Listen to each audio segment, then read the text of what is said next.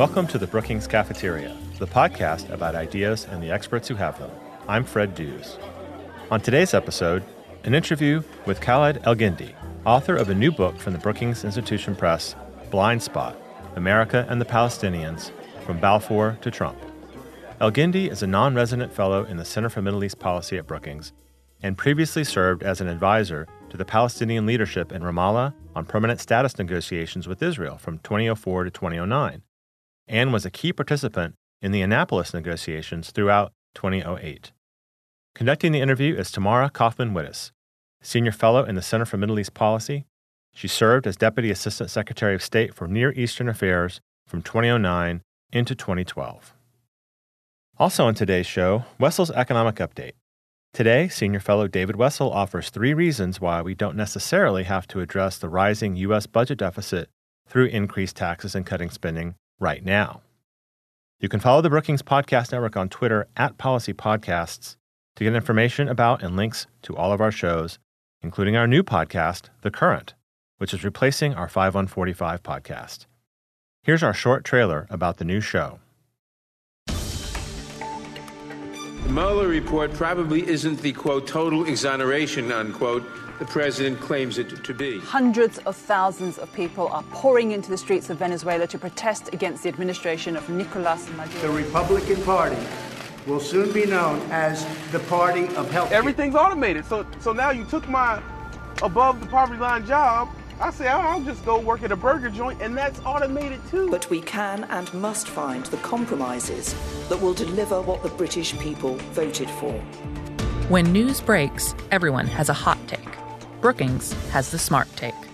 The current podcast connects you with Brookings experts on breaking news and changing policies in the U.S. and around the world. Because you need to know not just what happened, but why it happened, what we aren't talking about, and what will happen next. Look for The Current on your favorite podcast app and subscribe today. And now, here's Tamara Wittes with Khaled Elgindy. Thanks, Fred. Khaled, it's great to be with you today. Thanks. It's good to be with you. And I'm really delighted to have a chance to talk to you about this book because we've talked so many times as you've been working on it over the years and to see it here in print and to read it as a finished product is is really exciting. I want to start in a in a very book interviewish way with the title Blind Spot, which it seems to me is really a double reference in a way that there's a blind spot as you explain in American policy thinking about the Israeli-Palestinian conflict, a blind spot when it comes to Palestinian politics, a blind spot when it comes to Palestinian agency and the role of Palestinians in the conflict. But there's also a blind spot in the literature, right? Once you started working on this, you realized that this issue of the American relationship with the Palestinians is not something that has gotten a lot of attention. Can you right. talk a little bit about those two blind spots? Yeah, I mean, I guess it probably makes sense to define the blind spot and what I was thinking that led me to that title and that concept. The blind spot refers to a basic American blindness to two very important areas of diplomacy politics and power in very generic terms, specifically when it comes to Palestinian politics and Israeli power. So, what I mean by that is there's a tendency on the part of U.S. policymakers to downplay both Palestinian politics and Israeli power and how those two relate to the conflict and hence to a negotiated solution or a peace process. So the tendency is for American policymakers to treat Israelis and Palestinians as though they were co equal parties in a conflict, like, say, Egypt and Israel in 1979 or when the U.S. was trying to mediate between Israel and Syria in 2000. These are sovereign states. There is, of course, a power differential. That's one reason why there is a conflict. But there's a basic symmetry. But there's a basic, right, there's parity on some level. That's clearly not the case with the Palestinians, who are not only a non state actor, but also a population and a government that is under Israeli rule, that is under Israeli occupation. And so that concept and how it affects the diplomatic process and how it affects the conflict sort of gets downplayed and sort of filtered out. So that's one component of the blind spot. The other component is really the flip side of the same idea. We all understand that when you're in a negotiation, you're negotiating not just with the folks on the other side of the table, but with their political opponents, with their public opinion. They themselves are negotiating with those domestic political actors. And they bring that into the negotiating process. There is an enormous amount of deference in terms of Israeli politics and the position of an Israeli prime minister vis a vis the stability of his coalition.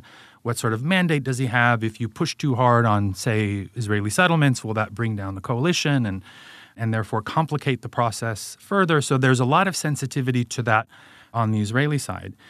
There is close to zero sensitivity to Palestinian internal political realities on the part of U.S. policymakers.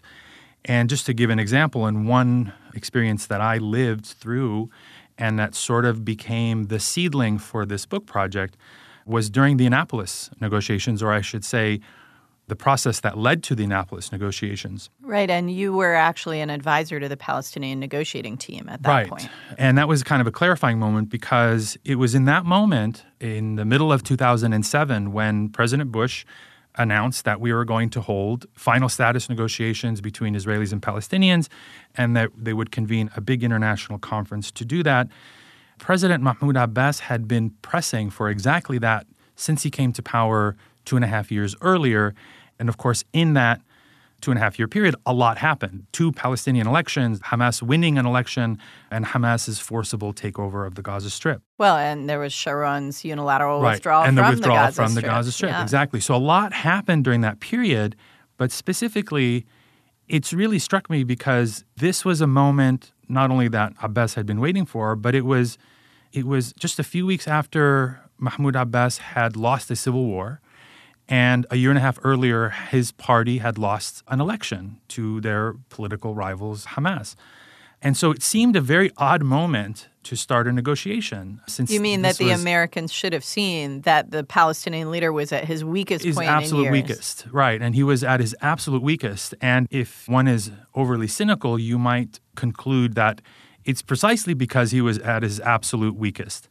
And maybe that's a little bit too cynical, but I think there is also that trend in American politics, going back to Kissinger, that viewed Palestinian politics and the Palestinian issue as a political one, as something to be avoided, as a pathology, something to be treated, cured, quarantined, and not something to be dealt with head on, at least without a lot of filters and a lot of conditions. So I think that helps explain a point you make early in the book, in which you say, contrary to the views of many U.S. policymakers, the experiences of the last half century have shown that a weak, dependent, or fragmented Palestinian political leadership is not an asset to the peace process, but a major liability. But I also want to make clear, and I think you do make clear in the book, that this is not a book about Palestinian politics. This is about how the United States has tried to mediate between Israelis and Palestinians and why the United States hasn't been as effective as a mediator in this conflict as it has in perhaps other conflicts. Right. Let's go back to the origins of American policy. And one of the strengths of this book is how comprehensive it is in looking at a history that hasn't really been looked at through this lens of the U.S. relationship with Palestinians. And in the origins of the relationship in the American response to the Balfour Declaration and the question of the findings of various commissions that eventually proposed two states, an Arab state and a Jewish state in mandatory Palestine. Tell us a little bit about how, in those early years, American administrations viewed the prospect of an independent Palestinian state alongside what at that point did not exist a Jewish state. Yeah, I think the only way I can really describe that at how American policymakers in that historical period viewed a Palestinian state would be as at best ambivalent. I think even when it came to the 1947 partition plan, which, of course, the United States and the Soviet Union and at least a majority of the UN Commission that was set up to look at it adopted, it was in the end, even though partition would have created an Arab Palestinian state and a Jewish state, at the end of the day, the Arab part of that equation was expendable. It wasn't something that was seen as absolutely necessary. Partition was first and foremost a way to create a Jewish state. What happened to the Arab state of that resolution, I think, was less important to American policymakers. And at the end of the day, they ended up endorsing the British Transjordan annexation of what would have been the Arab mm-hmm. state, but all that was left of it was the West Bank. And part of the story that you tell there is that the surrounding Arab states actually sort of took advantage of Western ambivalence about this UN proposal and took advantage of Western ambivalence about the idea of creating a separate Palestinian Arab state and sort of took the territory for themselves. Specifically, the Hashemite rulers of Jordan did. And I think Jordan stood out among Arab states as one that had territorial designs on the territory of the former Mandate of Palestine in ways that, say, the Egyptians or the Syrians or other parties to the conflict, or at least those who were militarily involved on the ground, didn't. And so, for example, after Jordan occupied what became the West Bank in 1948 49, they annexed it. They moved pretty quickly to annex it and it became part of what was then renamed to the Hashemite Kingdom of Jordan. The Egyptians, on the other hand, ruled over the Gaza Strip as an occupying power. They had no intention of annexing the Gaza Strip and they ruled it as a foreign occupying military. So I think that specifically relates to the case of the Jordanians. Because of the confluence of interests between Jordan, the Zionist movement, and eventually the newly created government of Israel after 1948, Jordan became the logical address from the standpoint of U.S. policy for dealing with the Palestinian issue, for dealing with the future of the West Bank. And that remained U.S. policy for a good 40 years, right up until 1988, when Jordan finally relinquished claims to the West Bank. Right. And I think one of the interesting features of that sort of first section of the book that carries us through those decades is the way in which you see formal American policy as looking to Jordan and seeing the Palestinian issue either through the humanitarian lens of Palestinian refugees or as a sort of subsidiary question to Israeli Jordanian engagement. But then at the same time, well, not at the same time, but beginning in 1970 or so, after the PLO has become an independent entity, not just a creature of the Arab states, after Yasser Arafat has taken over the PLO, right. essentially. Almost immediately after that, you have the beginnings of a US PLO channel. Right. And to me, it was one of the fascinating stories that you uncovered in your research into American policy is that this channel started very quickly after the PLO emerged as an independent entity. It was in the midst of quite a bit of Palestinian terrorism. It continued on and off for many years into the Reagan administration. Right. And it had independent value, pretty tactical value, but independent value for the Americans aside from the issue of mediating an Israeli Palestinian conflict or an Israeli Arab conflict. And so, in your analysis, at least as I understood it, the terrorism part of the PLO was never actually, in practice, an obstacle to right. U.S. PLO engagement. Can you talk about that a little bit? Yeah, I mean, the terrorism was a double edged sword because, on the one hand, it was precisely because of the violence, because of sometimes very horrific acts of terrorism, that forced American policymakers, certainly Israelis, but the international community in general, to pay attention to the Palestinian issue. So, in that sense, it worked. Terrorism is designed to get people's attention, and it worked. And it did actually get American policymakers to start thinking this is not at the decision making level, but say the State Department, the intelligence community, to start thinking about how do we deal with the Palestinian issue under the umbrella of a peace process.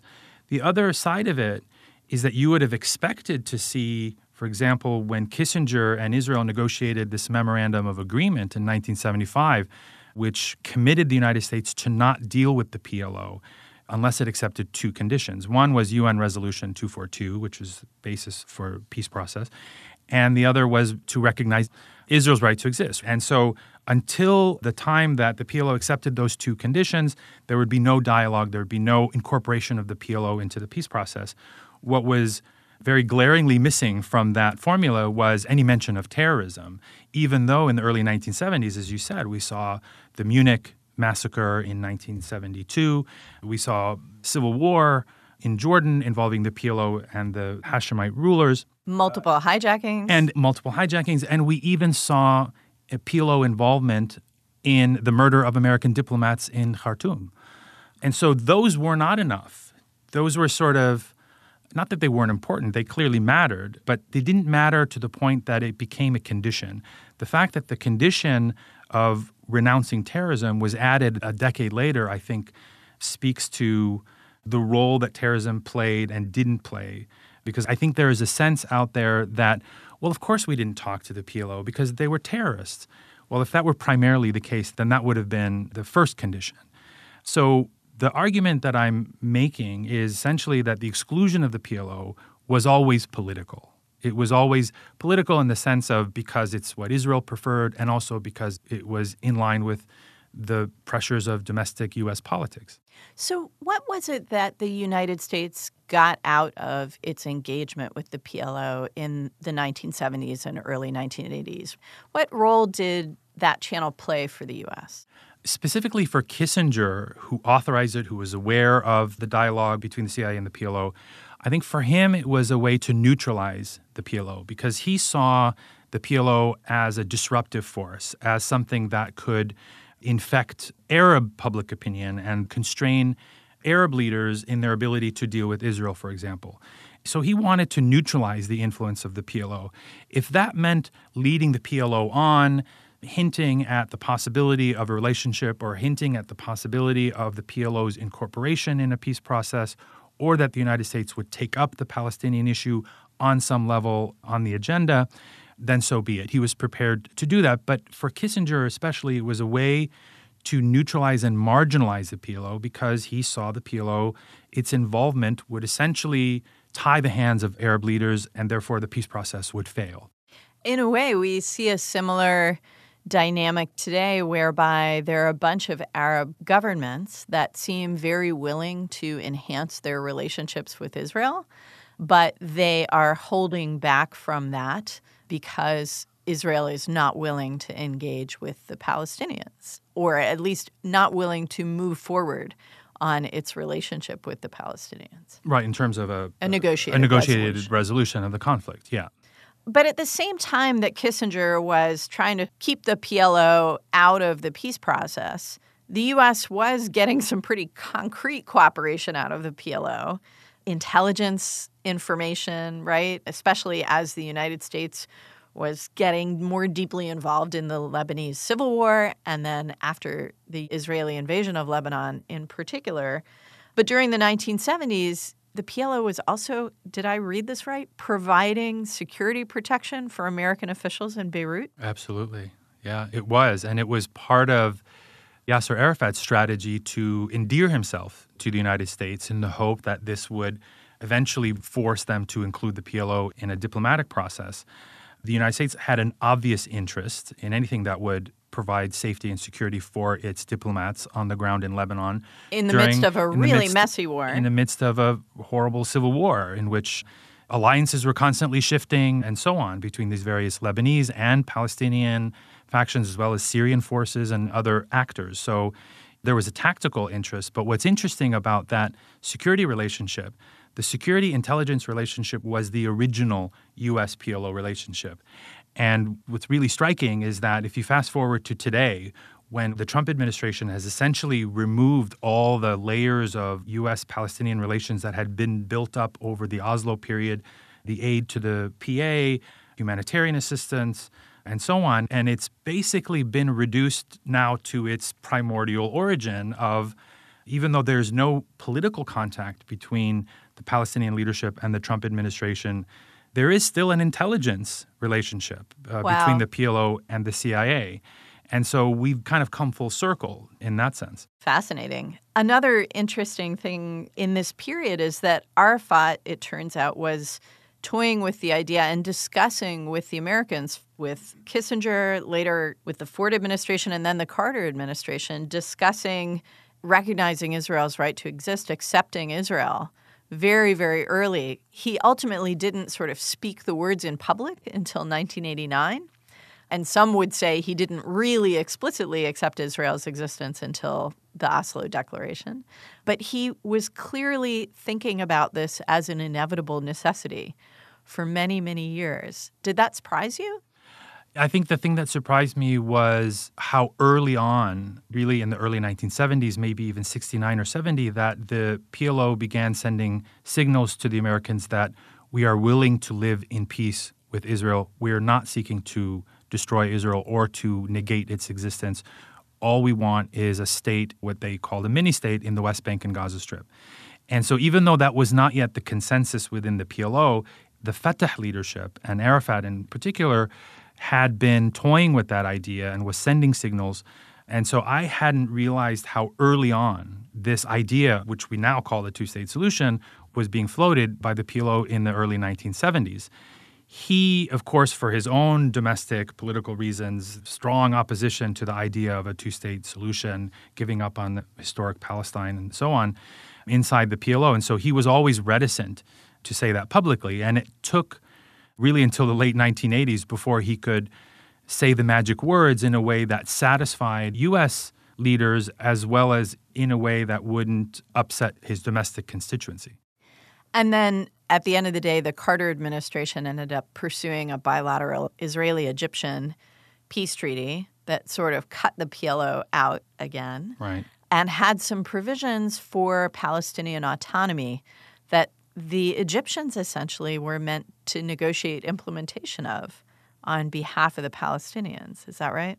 Yeah, but even before that, before Sadat's kind of uh, very dramatic visit to Jerusalem, the Carter administration had been working on trying to bring the PLO into the what was then the Geneva peace process. There were plans for a new Geneva conference in which all the parties would participate Egypt, Syria, Jordan. And Carter tried to find a formula to bring in the PLO or some PLO surrogate, perhaps under a joint delegation with the Jordanians or some formula. When Sadat made his gesture toward the Israelis, that changed everything. This was the big catch for American diplomacy. If you can take Egypt out of the equation, well, then you no longer really have an Arab Israeli conflict, at least in a regional sense. And so that became the priority. And at that point, Carter essentially abandoned that Palestinian strategy, as did Sadat. But yes, after Camp David, and this was a provision for Sadat to be able to sign a separate peace with Israel, he had to show something on the Palestinian issue. And so part of that framework was this autonomy package for the West Bank and Gaza, which, ironically enough, later became more or less the same framework that was adopted in the Oslo Accords.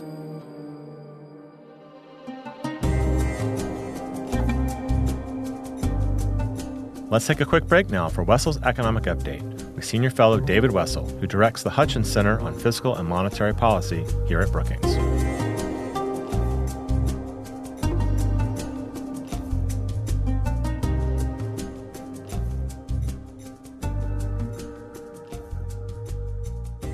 I'm David Wessel, and this is my economic update. In my 30 plus years in Washington, I've noticed how hard it is for people to change their views when the world around them changes. Like other folks on the economics beat, I had a pretty simple view of government budget deficits.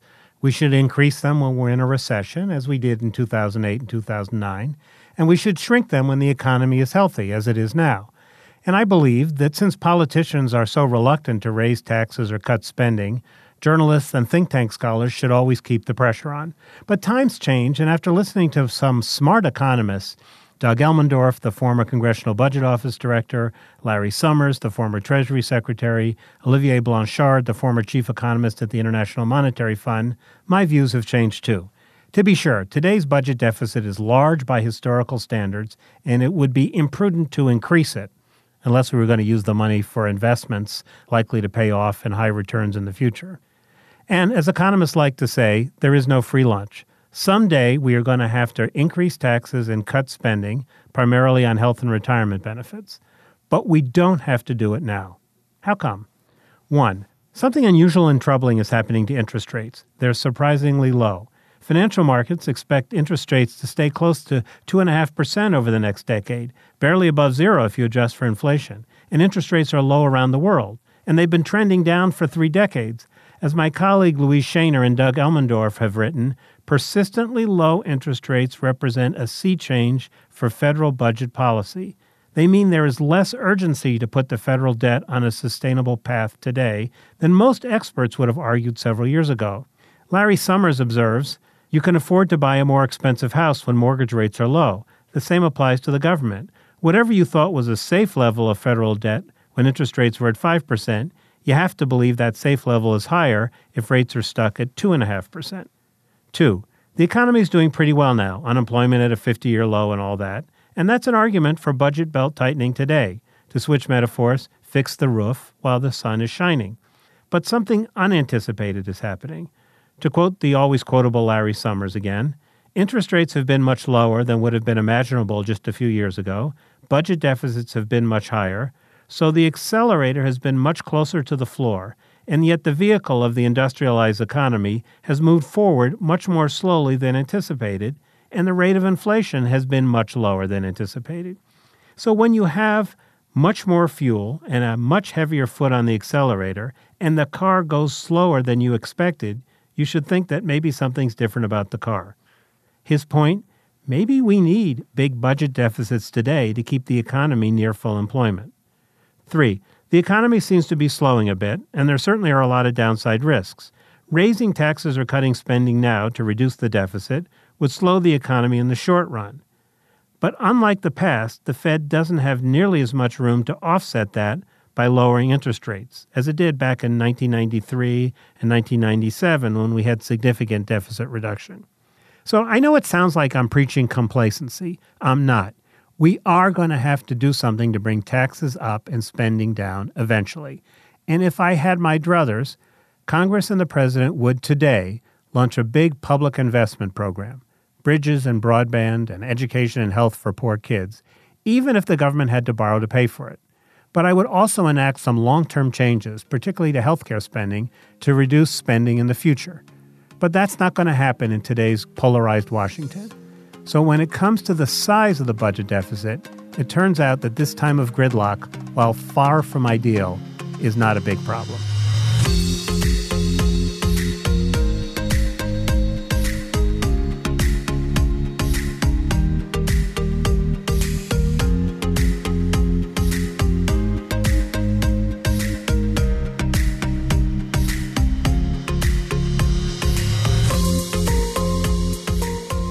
Back to the interview between Tamara Wittes and Khaled Elgindy.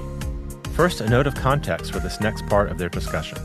As Wittes explained before, Arafat's magic words uttered in December 1988, that is, his explicit recognition of Israel's right to exist and his renunciation of terrorism, unlocked U.S. willingness to open direct talks with the PLO. But the short lived U.S. PLO dialogue was interrupted by the end of the Cold War, which Wittes says left Arafat weaker and Saddam Hussein's invasion of Kuwait and the subsequent Gulf War in 1991. Following the success of the U.S. led coalition to oust Iraq from Kuwait, U.S. President George H.W. Bush announced his intention to reconvene an international peace conference in Madrid, and U.S. Secretary of State James Baker began working toward finding a procedural formula acceptable to all sides. Elgindy picks the story back up here.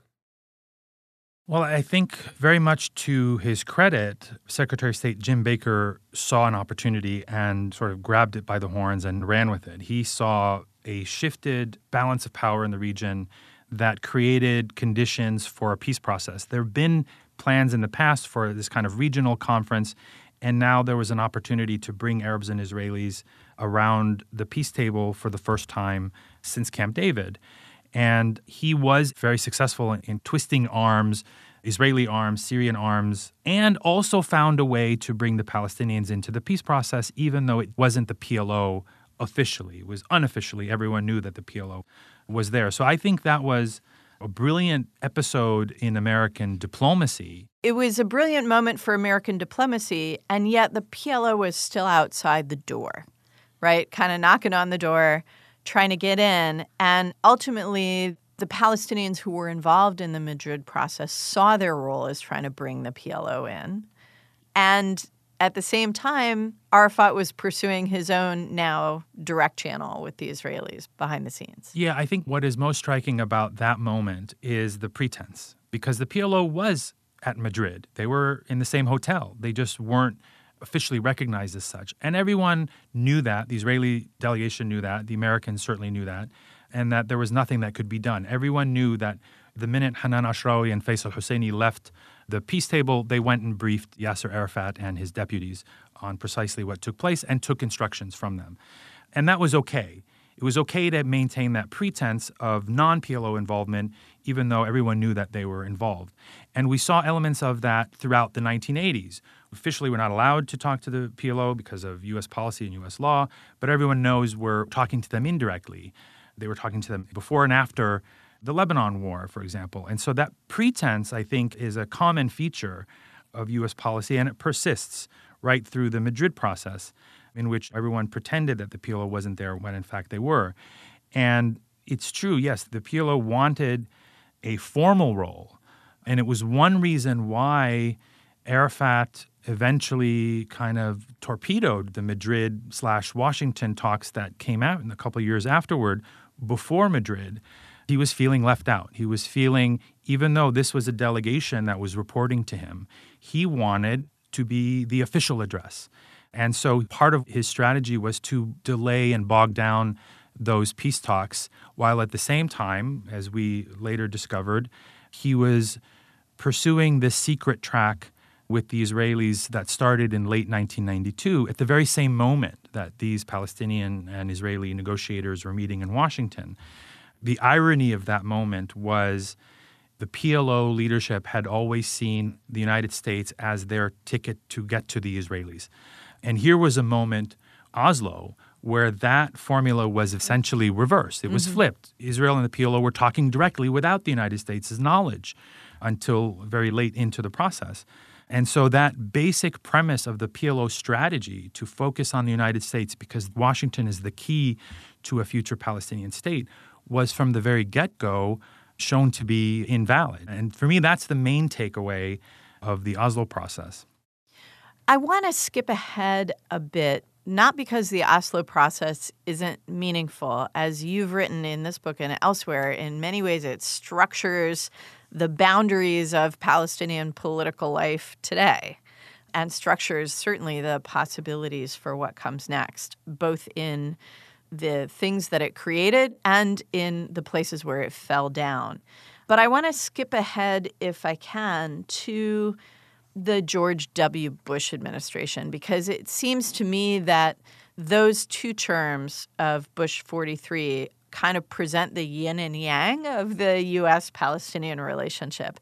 At the beginning, in the midst of the Second Intifada and incredible violence, you have the Bush administration really just freezing out the Palestinians, even kind of contemplating the possibility that the Israeli government might depose or even kill Yasser Arafat, the head of the PLO, and at that point, the Palestinian Authority sitting in the Muqata in Ramallah. And by the end of the Bush administration, you have Bush declaring support for Palestinian statehood and the convening of the Annapolis Peace Conference, in which you were involved, as you were telling us at the beginning. And that trajectory just seems so dramatic. And there also seems to be in your description a clear division within the Bush administration about attitudes toward the PLO and toward the Palestinians and toward Palestinian statehood. And so clearly the balance between those two views must have shifted over time as well. So I wonder if you can talk a little bit about your analysis of the Bush administration. The Bush administration was extremely conflicted in how it dealt with the Israeli Palestinian conflict, not only between, say, the first term and the second term, but even at the very same moment, sending very much mixed signals depending on who was advising the president at that given moment. There were factions in the Bush administration that were pushing in very different directions. starting with Colin Powell and the the other Cheney faction, and that tension between them. Actually, the Bush administration began sort of where it ended up. It began with expressing officially as U.S. policy support for Palestinian statehood. And then later on, of course, after 9 11 and, and after a series of suicide bombings and war on terror in that context, sort of pulled back and re- conditioned any movement on Palestinian statehood on a host of security conditions, reform of Palestinian institutions, even reforming the Palestinian Basic Law. And so that period after 9 11 and right up until Mahmoud Abbas's election was a period of total stagnation. There was no political process. There was nothing by design. The signal that the Americans were sending was we can't have a peace process with someone like Yasser Arafat. The irony was that even when they had originally called for electing new leaders and ending the violence, so the irony was that after Palestinians elected new leaders and ended the violence and the violence ended, they still didn't have a political process. And Mahmoud Abbas was still not seen as a partner. He was, I think, generally respected. But because the Israeli side wasn't prepared to move on the roadmap, move toward final status negotiations, move toward Palestinian statehood, the Bush administration held back and basically deferred. So, this is one of the basic problems of the US led peace process over the years is there's this trade-off that I talk about what I refer to as the Oslo trade-off, which is the basic bargain was if you Palestinians do what's required for peace, specifically in terms of security and state building and institutional reforms, then we, the United States, will deliver in terms of ending the occupation and eventually Palestinian state. That bargain never really panned out, even though the conditions for Palestinian statehood kept growing. And even when Palestinians met those conditions, we still didn't see progress. We saw that happen when Mahmoud Abbas was president for two and a half years, there was no political movement, even though the lull in violence and the Gaza disengagement created an opportunity to build on that toward a final status resolution. And we also saw that, I think, with the success of Salam Fayyad. His state building project was, by all accounts, hugely successful. And yet, even at the end of that, there was still no movement towards Palestinian statehood. And so, what we find is that the peace process is divorced essentially from realities on the ground, whether it's Israeli settlements, violence, or even when things are positive. Progress in the peace process was almost never determined by events on the ground. And that disconnect is a key reason why the peace process consistently failed. I will say, frankly, as a former Obama administration official, even though I did not work on the peace process in the Obama administration, your evaluation of Obama's role is pretty tough. You say that actually he is the first American president since Nixon to fail to move the ball forward at all in steps toward resolving the Israeli Palestinian conflict. And I think to be fair to your analysis, you don't just make that judgment, but you also lay out a series of things that are not bold, dramatic gestures or major changes in American policy, but smaller things that the administration could have done in your judgment right. that would have made a difference. Can you just go through a little bit of that? Yeah. And I mean, the reason I make that, why I draw that conclusion is first of all, every American president did things that were both for and against the goals of the peace process. And so we always had that ambivalence, that basic ambivalence in US policy. With the Obama administration, we saw a lot of tough rhetoric when it came to things like Israeli settlements. And even he talked about somehow maybe addressing the situation in Gaza, seeing is that he came to office right after this major Gaza war in 2009. But there was never any real follow through. And even when there were opportunities for example, after the Arab Spring, you know, these uprisings in which Arab leaders are being overthrown, and there's this kind of optimism and shifting balance of power in the region, and an opportunity to maybe reframe and reset U.S. policy on this issue, it doesn't happen. Even though people like George Mitchell were pushing, for example, to be more explicit on Jerusalem. If you're going to make a statement on this issue, don't just reiterate the same formula that George W. Bush did about an independent Palestinian state side by side with Israel based on the 1967 lines. All of that's already been said. You need to break new ground. George Mitchell tried to get Obama to break new ground, and others in the administration argued against it, and he ended up deferring to those and didn't break new ground.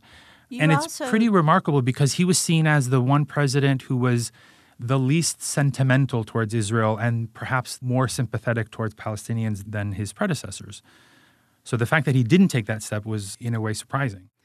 You also note that there are things Obama might have done that would have boosted the Palestinian leadership, that would have strengthened Mahmoud Abbas, and thereby, you argue, created a more positive environment for Israeli Palestinian negotiations.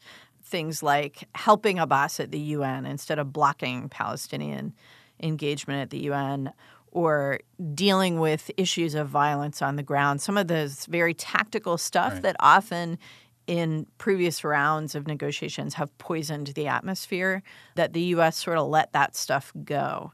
And so it's not just a question of saying something new, but it's also a question of not managing the situation in a way that would have bolstered Palestinian leadership. Right.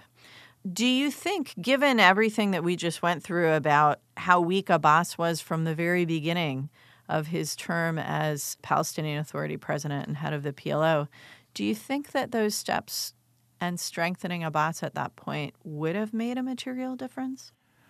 I think it could have. Of course, it depends on what steps he took, but I think it could have. And the clearest contrast to me between Obama and his predecessors was really between Obama and Bill Clinton because they were both Democratic presidents, but also both faced an Israeli leader with whom they had very bad relations.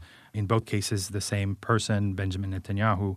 Clinton, however, was able to leverage that bad relationship with Netanyahu into some gains for the Palestinians. So he established the more upset he became with Netanyahu, the more he cultivated a bilateral relationship with the Palestinians, culminating in this high point of going to Bethlehem in Gaza, talking directly to the PLO, the PNC in the Gaza Strip, and sort of laying the groundwork for what looked like could be a future bilateral relationship. So he was able to do that. And that obviously strengthened Arafat vis a vis Netanyahu, even though it didn't involve direct pressure on, on Netanyahu. And it strengthened Arafat domestically. Of course. Importantly. Right. Obama didn't do any of those things. He could have, for example, instead of fighting Abu Mazen at the UN, he could have found some way to endorse or at least acquiesce in a UN recognition of a Palestinian state since your own administration is saying that the clock is ticking on two state solution, the window is closing. And so if someone is trying to affirm the two state solution, you'd think that you'd be willing to support that.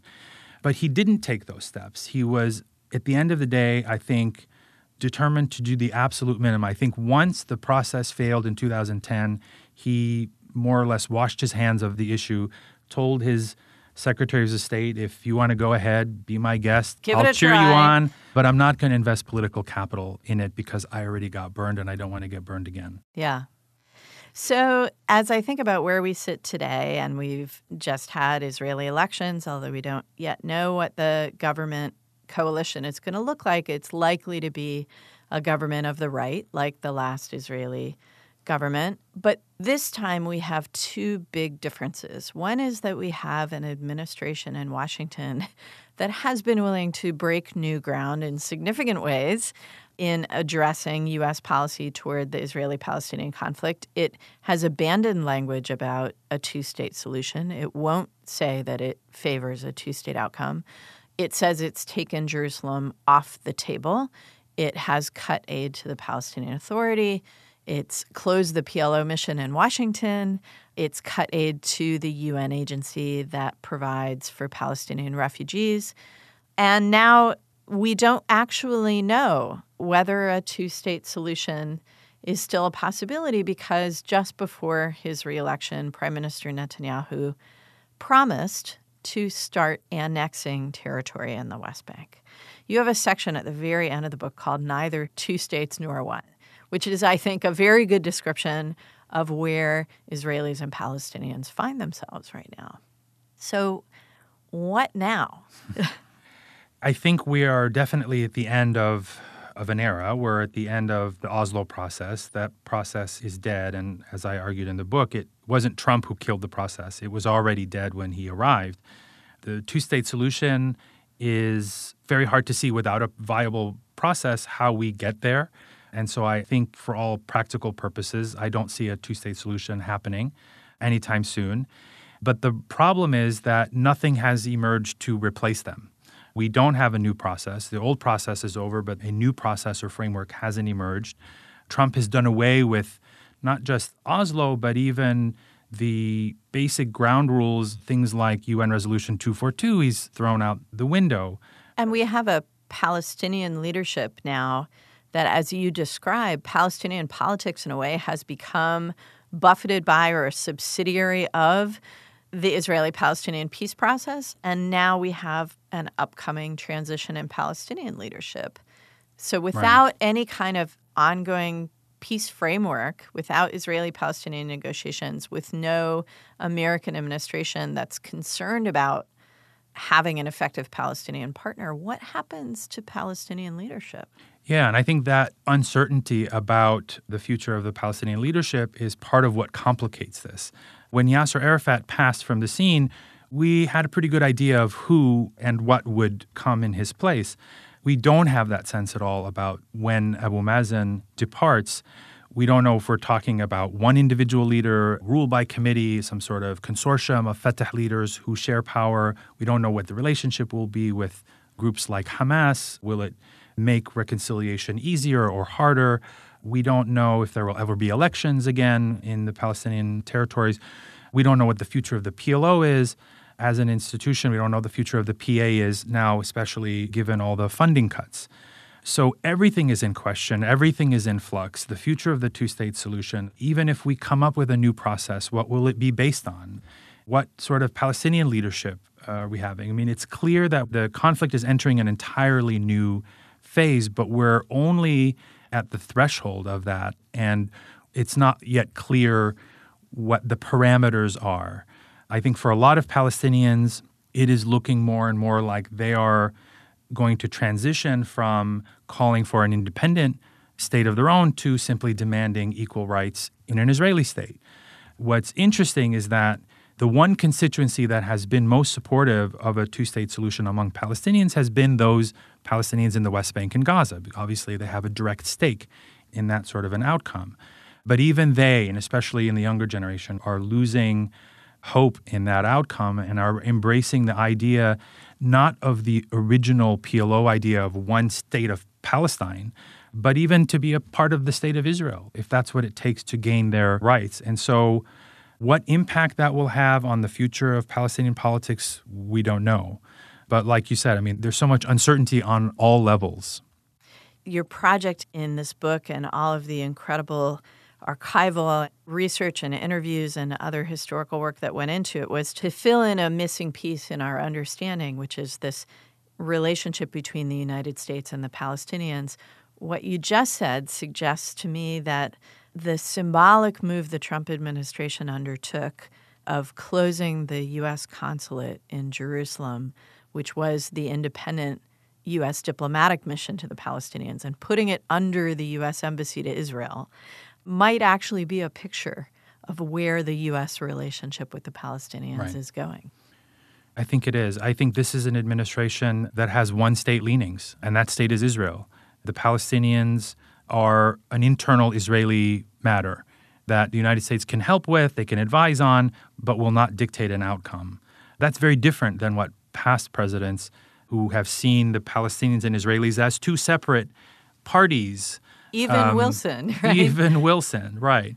And so this administration is very, very different than anything that we've seen. He's not only dialing the clock back to a pre Oslo era, he's dialing the clock back to a pre 1967 era where Palestinians are seen as a humanitarian issue, as a security issue, as an economic question, but not as a political one. And that's kind of where we were in the period between 1948 and 1967. And the difference being that it's not based in ignorance or neglect, it is conscious because it requires undoing all of those layers of US Palestinian engagement that have occurred, especially over the last 25 years. And the administration is deliberately and explicitly peeling back and reversing all of those. Well, Khaled, thank you so much. It's really been great to talk to you about this. It's a fascinating story that you've told in this book, and it's a story, as you said, that is entering on a new and perhaps dark chapter. But I look forward to talking to you about that as it unfolds. So thanks very much. Thank you. It's great to talk to you about it.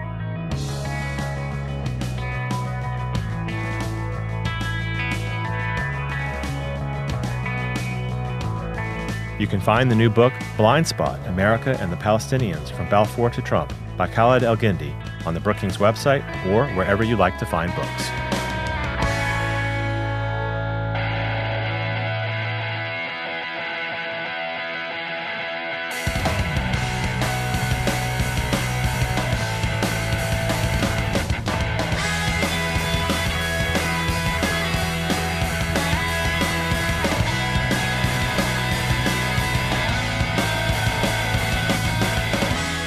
Brookings Cafeteria podcast is the product of an amazing team of colleagues, starting with audio engineer Gaston Reboredo and producer Chris McKenna. Bill Finan, director of the Brookings Institution Press, does many of our book interviews, and Lizette Baylor and Eric Abalahin provide design and web support. A special thanks this season to interns Quinn Lucas and Julia O'Hanlon. Finally, my thanks to Camilo Ramirez and Emily Horn for their guidance and support. The Brookings Cafeteria is brought to you by the Brookings Podcast Network, which also produces Dollar and Sense, The Current, and our events podcasts. Email your questions and comments to me at bcp at brookings.edu. If you have a question for a scholar, include an audio file, and I'll play it and the answer on the air. Follow us on Twitter at Policy Podcasts. You can listen to the Brookings Cafeteria in all the usual places. Visit us online at brookings.edu. Until next time, I'm Fred Dews.